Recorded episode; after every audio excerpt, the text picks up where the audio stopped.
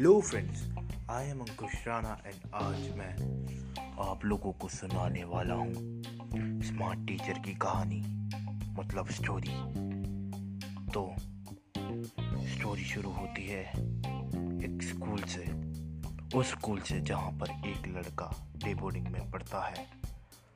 उसका नाम है रानित और वो नाइन्थ स्टैंडर्ड में पढ़ता है। तो एक डे बोर्डिंग में एक खौफनाक, धमाकेदार घटना घटी। पता है किस पीरियड में? साइंस के। तो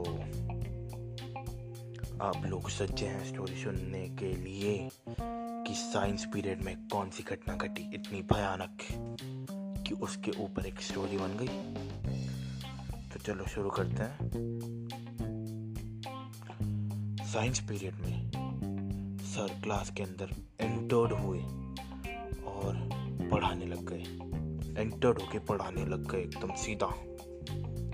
तो पढ़ाते पढ़ाते थोड़ी देर बाद सर ने रोनित से एक क्वेश्चन पूछा। ठीक है? सर ने पढ़ाते पढ़ाते रोनित से एक क्वेश्चन पूछा। पर रोनित उस क्वेश्चन का आंसर नहीं दे पाया। और सर ने उसे बहुत बहुत शाबाशी दी।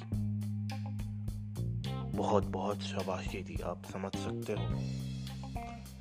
जब हम आंसर नहीं देते हैं तो कैसी शबाशी मिलती है? मैं तो एक्सपीरियंस्ड हूँ। क्या आप भी हो? गुड होंगे होंगे। उसके बाद जब ये शाबाशी का लेक्चर ख़त्म हुआ तो सर लैपटॉप चलाने लग गए। क्या चलाने लग गए? लैपटॉप लैपटॉप चलाने लग गए और हम स्कूल का होमवर्क करने लग गए।